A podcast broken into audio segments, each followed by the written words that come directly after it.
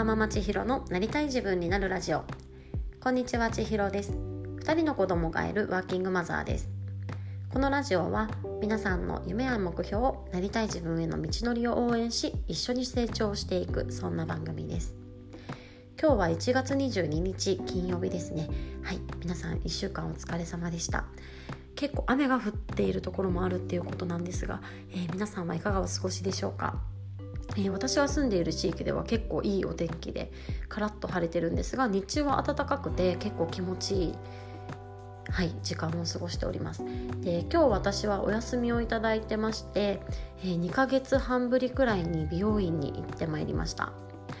でこのラジオの中でも前にお話ししたことがあるんですが私はですね結構この無意識に保守的な選択をよくしているなというところでだから自分の経験を狭めているなと気づいたことがありました。この美容院選びっていうのもそうでもう結構ねずっと同じ美容院に通って同じ美容師さんにお願いをしていたのしていましたしだからオーダーもそんなに大きく変わらないので、まあ、基本的に同じような髪型になるっていうことだったんですがなんかでもっとなんかいろいろ試してみるのもいいよなとかなんか自分が普段選ばない選択をしてみることであの経験の幅を広げていくことはすごく大事だなとかそういう経験の幅を広げたいなっていうのを思っておりましたので久しぶりの美容院で今日はあの行ったことない美容院に行ってきました。それがまたすごくよくってですね。でそのいいなっていうことについて今日はちょっと考えてみたんですが、うんと、こう何よりもですねあまあその知り合いの知り合いちょっと知ってる美容師さんだったのでですごいおしゃれな方ででこの方だったらもうもうお任せできると思ってなんか似合う髪型にしてお任せで可愛くしてくださいみたいな感じでオーダーしたんですけれども、まあ、それでね結果的にすごく満足がいく髪型にしていただいて、えー、喜んでおります。でこうやってなんかね自分がやってみたいって思ったことができたこと今回の場合だとまあ、自分の経験の幅を広げたいからいつもと違う髪型にしたいなとかそのために行ったことない美容院に行ってみたいなとか行ったことないあのやってもらったことない美容師さんにお願いしたいなとかそうやってやってみたいって思ってたことができたって思えることってなんかものすごく自分の満足感というかそういうところにつながるなというふうに思っています。でちょうどですね最近読んだ本の中で地震の生まれ方がなんか2パターンあるよっていう風に書かれていたので、まあ、それも合わせて今日紹介したいなっていう風に思うんですけれどもこのなんか、ま、この満足いくっていう感覚があ地震っていうことなのかなってちょっと思ったんですよね。この地震の生まれ方一つのパターンはもう今私がお話ししたようにもうできたっていう経験を積み重ねるっていうことでしたこの自分が決めたことをできたっって思えることっていうんですかね。でこのあのことの大きいとか小さいとかは関係ないっていうことだったのでもう何でもいいのでできたってこう自分に認めてあげることが何より大事っていうことでした。なんか例えばこう一日生活してるとまあ、できたことだらけだと思うんですよね。もう例えばなんか夕飯作るっていうのももう何も考えないでもやるし、まあ、やんなきゃいけないしみたいな感じだと思うんですけれどもそれができただけでもすごいと思うし、まあ、家でご飯作るのが大変だったとしても、まあ、コンビニで買ってこれたこともすごいことだと思うしそういうのもひっくるめて全部できたってこう自分に思ってあげることがあのこう自己肯定感を上げていくとか自己効力感自分ができるって思えることにすごくつながっていくということでした。でもう一つ目はこの一つプロセスをたどるよっていうことだったんですけどこうやって小さなできたを積み重ねていくことでなんか自分自身にあの自分が好きになれるってことですね自分が好きになれてだから自分が好きになれると自分に興味を持つから自分のことをもっと知るんですよね例えばどんな時に嬉しいのかとか何に幸せのを感じるのかとか何をやってる時間が好きかとかそういうことも知っていきますし反対にこうネガティブなことも知っていきますねなんか何をしているとうんイライラするのかとかどういう時にへこむかとかどういう時に嫉妬するかとかどんな自分が嫌いかとかそういうところにも目が向いて自分を知っていく。でそういうふうにポジティブもネガティブも全部ひっくるめて自分を知れた先に自分を愛するというセルフラブという工程があります。そうやっていいも悪いも全部ひっくるめて自分なんだって本当の意味で自分を受け入れて自分を愛することができた時に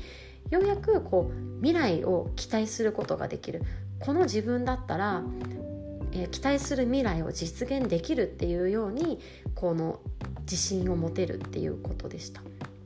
でこれもものすごく私は今こう体感している途中だなというふうに思っていて、えー、去年の春頃からこう私はオンラインコミュニティのハロコミというところに入って本当にねアウトプットとかうん何かこう行動を起こしたいと思ったけどできない日々をねずっと続けていたのでそんな中でこのコミュニティに入れたことだって入ってみるっていうアクションを取れたことだったりとか、まあ、その中でこう発信を始めてみたりこう何て言うんですかねオンラインのセミナーを開催してみたり そうやってこう小さなできたを積み重ねていくことで徐々にこうこれができた自分っていいなっていうふうに思えるような機会が増えてきたなと思いますしそういう経験をこう繰り返していく中でなんか自分の側面をどんどん知っていったと思います。このラジオの中でずっと記録をしているんですけれどもまあね、自分の嫌いな面とか自分がイライラするポイントはどういうところなのかとかそういうところにも全部目を向けてうん、いろんな側面を知っていくこれは自己理解だと思うんですけれどもそういうプロセスをたどっていると思いますしそんな中で最近はやっとこのネガティブな自分もひっくるめて自分なんだというふうに思えるような機会が増えてきたといいますか、うん、セルフラブのこの今プロセスをたどっている途中かなというふうに思います。そうやっていいも悪いもひっくるめて全部自分なんだって思えた時に本当の意味で今後の自分の未来を期待して自分が思い描いているこの夢は自分だったら実現できる。そのために行動しようってもう一回ねこう原動力を持っていけるのかなと思います。今現状私はそこの未来の部分に対していけるって思えてるかというとそういう時ばかりではないんですけれどもでも自分はどうせ無理っていうふうに考えることはなくなってきたなというふうに思っています。まあ、この自信って、まあ、その時にも変わると思いますしこう世の中がねどんどん変化していく中でずっと持ち続けることっていうのはやっぱりそれなりの努力が必要かなというふうに思っています。例えば何か一つのことに自信が持てたとしてもまだチャレンジしたことないこととかまだ未知のものに対しては同じように自分ならできるって思えるかと言ったらそうじゃないなというふうにも思います。だからこそその自分が自信を持ち続けるためのプロセスっていうのはずっと持ち続けることが必要なんだなというふうに思っていて小さなできたという体験を積み重ねていくことだったりとかそうやってできたという経験を通していく中で新たにどんどん自分を知り続けること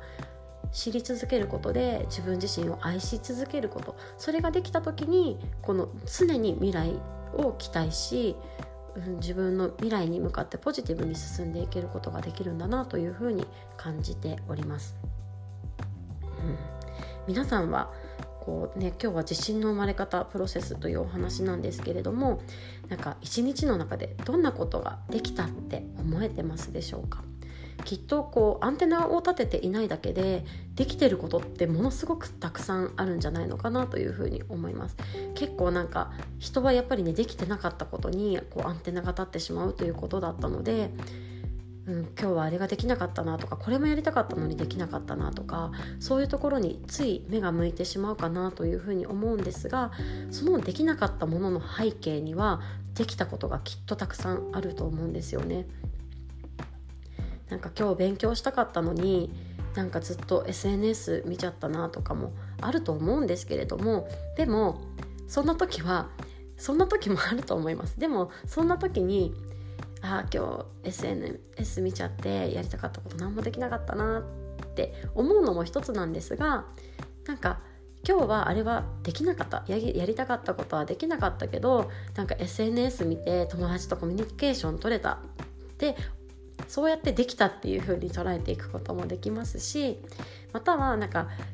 思いっきり SNS を見てリフレッシュできたとか、まあ、充電できたとかそんな風に目を向けていくのもなんかこの小さな自信を積み重ねていくための一つになるのかななんていうふうに考えておりました。